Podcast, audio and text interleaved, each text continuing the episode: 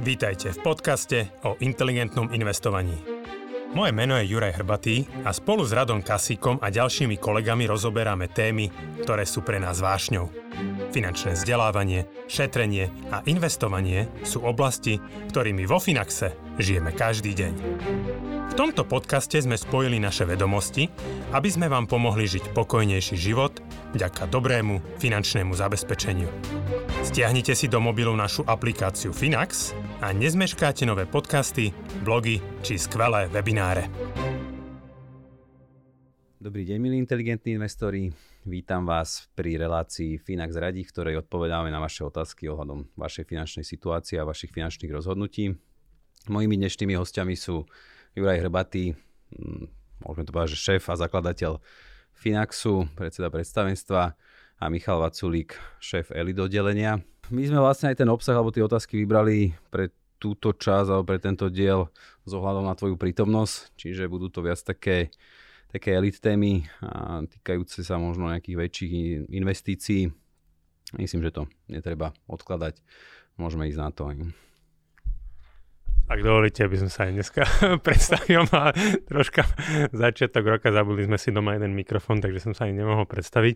A teda ako keby vítam tu Michala medzi nami v našom Finax Radi. Aj sme sa smiali na tom, že nová doba, že už končí nám, do nás sleduje teda na videu, tak končí nám doba improvizácie, ale pozrite sa na Michala, obrovská príprava, takže veľmi sa teším na toto nahrávanie a som rád, že teda môžeme tu Michala dneska privítať. Juraj si zo mňa robí srandu, ale ja si ho pamätám, lebo ja som prvýkrát vo Finax Radí a ja si ho pamätám, že keď som sem nastúpil v nejakom septembri 2020, tak ste sa pripravovali pilne aj vy, ale vidím, že doba improvizácie teda sa posunula ďalej, hej. Môžeme povedať, že konečne bude kvalitný diel. Zase zvyšuješ očakávania, však poďme na to. OK.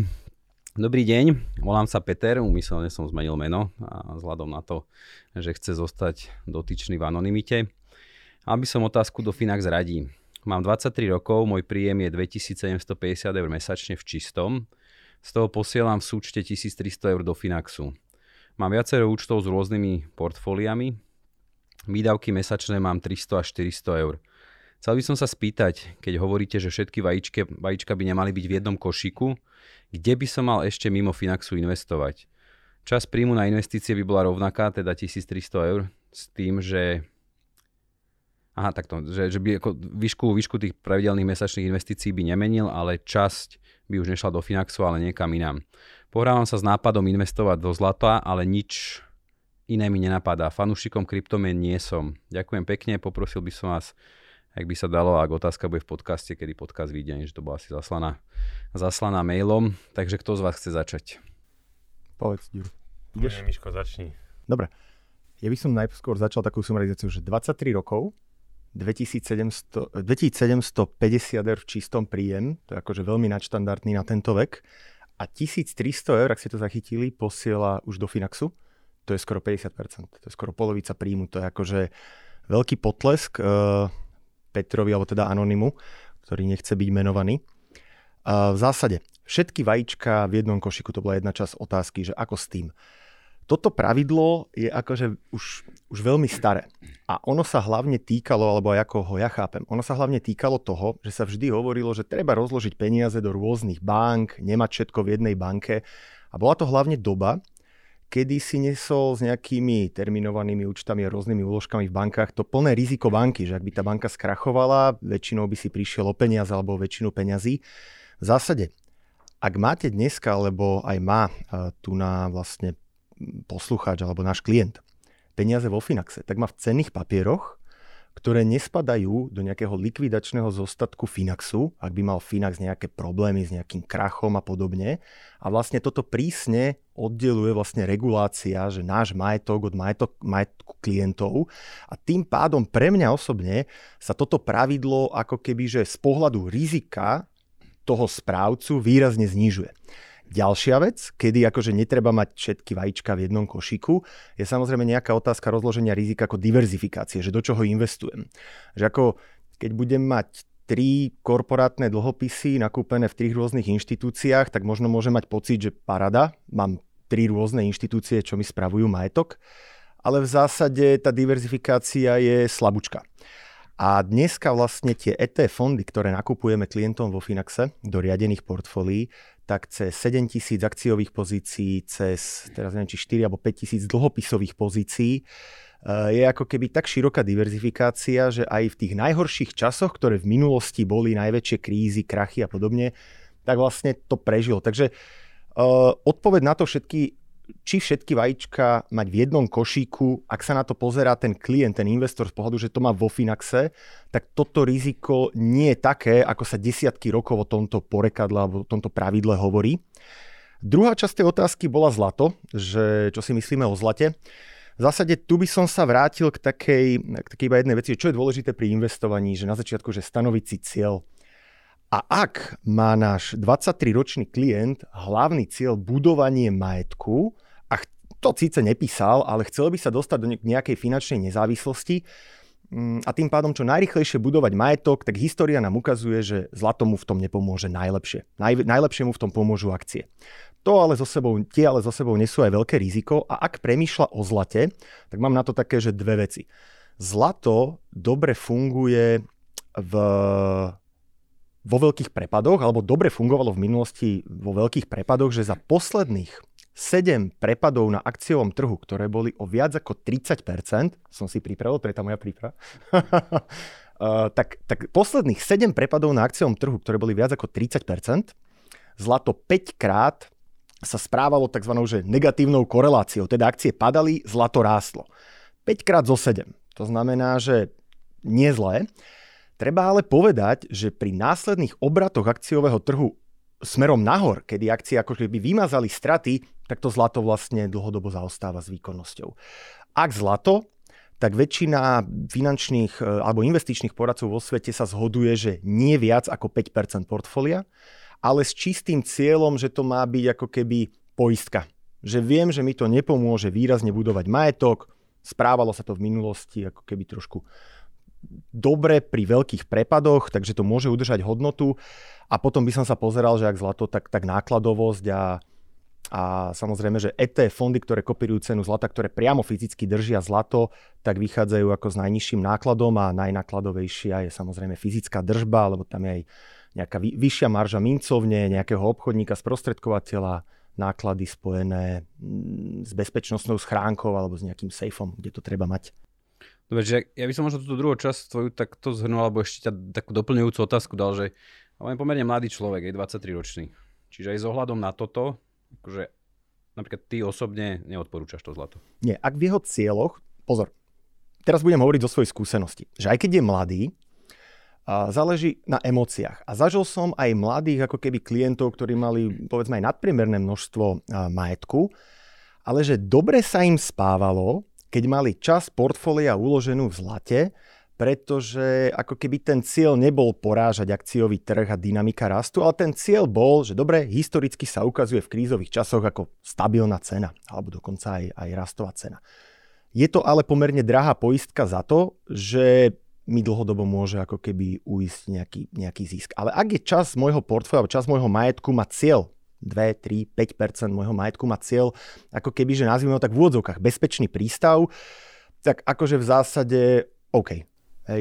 Ja som si aj tak rozmenil tú tvoju odpoveď, že keď som bol starší človek, že teraz 50 a mám už vybudovaný nejaký väčší majetok, že vtedy OK, hej, lebo ono väčšinou už pri tých ľuďoch, ktorí majú väčší majetok vybudovaný za ten život, tak asi skôr je cieľ nejaké to zachovanie, uchovanie, ale že pre takéhoto človeka, ktorý má celý život pred sebou. Ano. Pravdepodobne obrovské príjmy ešte pred sebou. Asi pre neho je zaujímavejšie maximalizovať ten výnos. A preto by som doplnil, že mal by si tú paletu svojich cieľov na začiatku ako keby zosumarizovať, že čo toho zlata vlastne očakávam.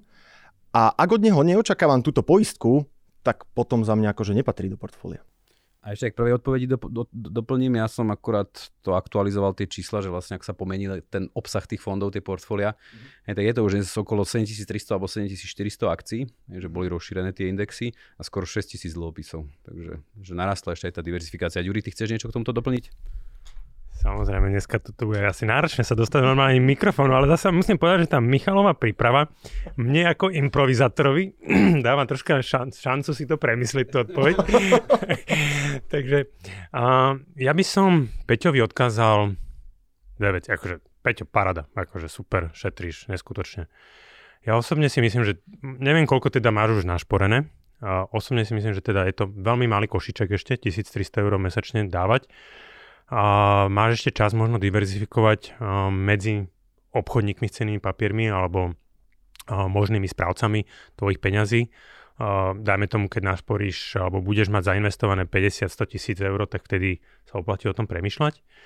V takom prípade, ak by si veľmi chcel diverzifikovať na tomto poli, ja odporúčam Interactive Brokers, najväčší broker na svete. Nemusíš už platiť, budeš už možno za tom čase natoľko skúsený, že nebudeš musieť, budeš si to vedieť aj sám, možno troška zmanéžovať, nakúpiť si 2-3 nejaké ETF-ka za relatívne nízky poplatok. Uvidíš, nechám na zvážení. Ale ako keby, na čo by som sa ja možno v tvojom veku zameral? Čo ja vnímam, hej? Niekto, kto má 23 rokov a dokáže zarobiť 2700 eur v čistom, musí byť strašne šikovný človek. Hej? A z môjho pohľadu, ty keď budeš ešte pár rokov pracovať, Peťo, tak môžeš diverzifikovať tvoj asset aj podnikaním. Hej? To znamená, že ako, a je to jedna z vecí, ktorú ja by som sa chcel aj v rámci našej komunikácie tento rok troška tomu povenovať, pretože dneska tu vnímam ja ako keby, že také tri koše, hej? A to je teda, že investovanie, možno ako keby investovanie do nehnuteľnosti, hej? Aj to je príležitosť investovať do nejakých investičných bytov. Je to veľmi populárne na Slovensku, vzhľadom na tvoj príjem určite je to veľmi dobrá možnosť.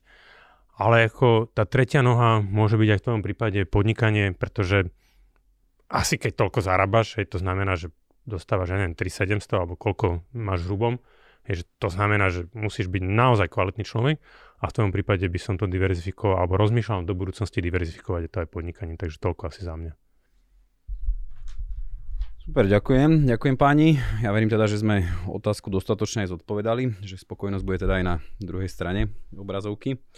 Môžeme prejsť na ďalšiu otázku. Ahojte, som IT špecialista, jednoosobová SROčka. Mesačný príjem zhruba 8500 eur a 3 byty na prenájom v obchodnom majetku.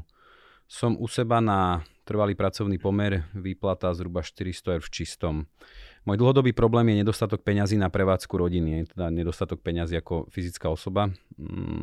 Tá otázka teda smeruje buď ako efektívne investovať firemné financie, alebo ako ich vytiahnuť z firmy a investovať ako fyzická osoba. Chápem, že časový test funguje iba pre fyzické osoby. Ďakujem za nápady. Ešte poznámka, ja som tak teraz poviem, že skôr otázka na Jančiho. Potrebujem rekonštruovať rodinný dom. Ako to múdro financovať v mojej situácii? Takže kto z vás začne, páni? Juri, začni, prosím. No, túto situáciu veľmi dôverne poznám. Je to situáciu, ktorá u nás v rodine sa troška vyskytla. A podľa mňa je to veľmi zle zvolený výber majetku alebo štruktúry majetku.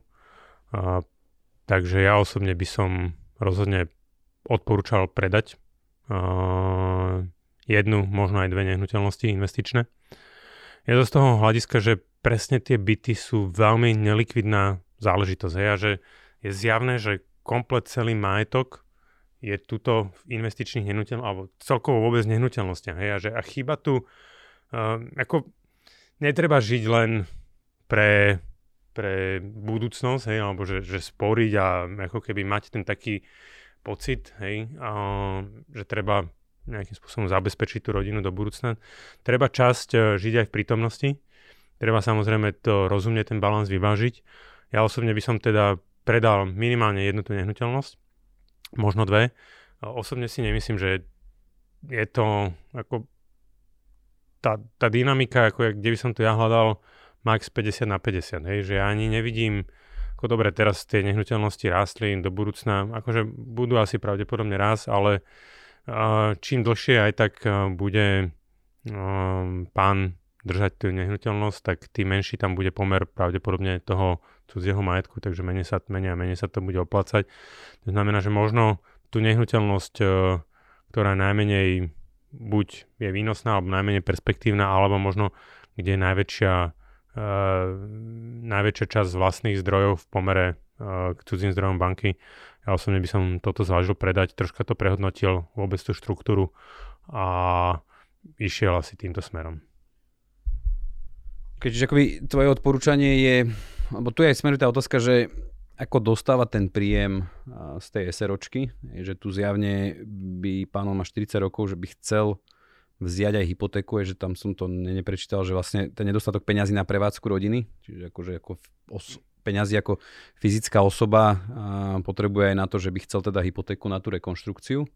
Čiže ty hovoríš, ako predať tie byty a vytiahnuť tie peniaze do fyzickej osoby, lebo akože problém asi s peniazmi nie je ako takto všeobecne, len dostať ich z toho podnikania. Áno, bohužiaľ, treba zdaniť ten zisk, zaplatiť 7% z dividend, ja sa vôbec tomu nebránim, akože to je úžasné, že máme vôbec tak málo, 7% v iných krajinách je oveľa viac, buďme radi za to a zároveň treba, ako ja hovorím, keď chceme, aby nám štát dal kvalitné služby, musíme to aj nejakým spôsobom štátu odozdať. Sice vždycky tie služby dostávame v takej kvalite, ako by sme si želali, ale proste treba to zdaniť. Sú to potom tvoje peniaze, to ti už nikto nevezme. Môžeš investovať s nulovou zdaňou. Vďaka tomu, to, že to zdaníš teraz na úvode, 7% daň z dividend, môžeš vďaka tomu dlhodobo investovať s nulovým zdanením. Takže ja v tomto vidím len prínosy. Vôbec, ja keď som si to na nejakých svojich SROčkách preratával, tiež mám jednu osobovú SROčku, nevychádza mi to, že proste zdaním prevediem na fyzickú osobu a investujem ako fyzická osoba. Ja by som k tomu dodal takú vec, že asi si budete pamätať obdobie, kedy neboli dane z dividend, neboli zdravotné odvody a fyzické osoby platili dane aj zo zahraničných cenných papierov a potom sa zaviedli zdravotné odvody aj na toto. Takže 19 až 25% fyzická osoba daň plus zdravotný odvod. Takže sme sa dostávali proste cez 30% roky pred 2014, okolo roku 2014. A v tej si pamätám, že množstvo práve klientov, ľudí, ktorí mali ten majetok nadpriemerný, tak presne tieto vehikle vytvárali, že jednoosobová SROčka, taká účelová, kde bol majetok. A teraz čo sa stalo? Zmena legislatívy, daň z dividend, dobre, od nejakého roku, výhoda pri fyzických osobách na zahraničné, teda na burze obchodované cenné papiere po držbe jedného roka. A zrazu ako keby ten vehikel už nebol výhodný. A tu na očividne, pán Marek vlastne, takýto vehikel na ten majetok má, a on vlastne na dnešnú dobu nie je taký možno výhodný, ako keď ho zriaďoval. A taká otázka možno na vás, že či viete, tá moja príprava, hej, že podľa reportu svetových milionárov od Capgemini World Wealth Report z 2021, že koľko percent má priemerný milionár dolárový v nehnuteľnostiach zo svojho majetku? Ja som to asi videl, je to do 20%, ne? No. Je to 15%. Ďuri, som ťa nenechal typovať, keď máme jeden mikrofón. Nemám mikrofón, nemohol. Dobre, 15%. To neznamená, že keď budete mať 15%, tak toto má byť. Ale to znamená, že toto je nejaký priemer, hej? Že to je nejaký benchmark trhu. A tu na vlastne pán Marek, ja to počítam, že 3 investičné byty, ako nepíšem mesto, ak sa nemýlim, to bude 600,000 plus, typujem to.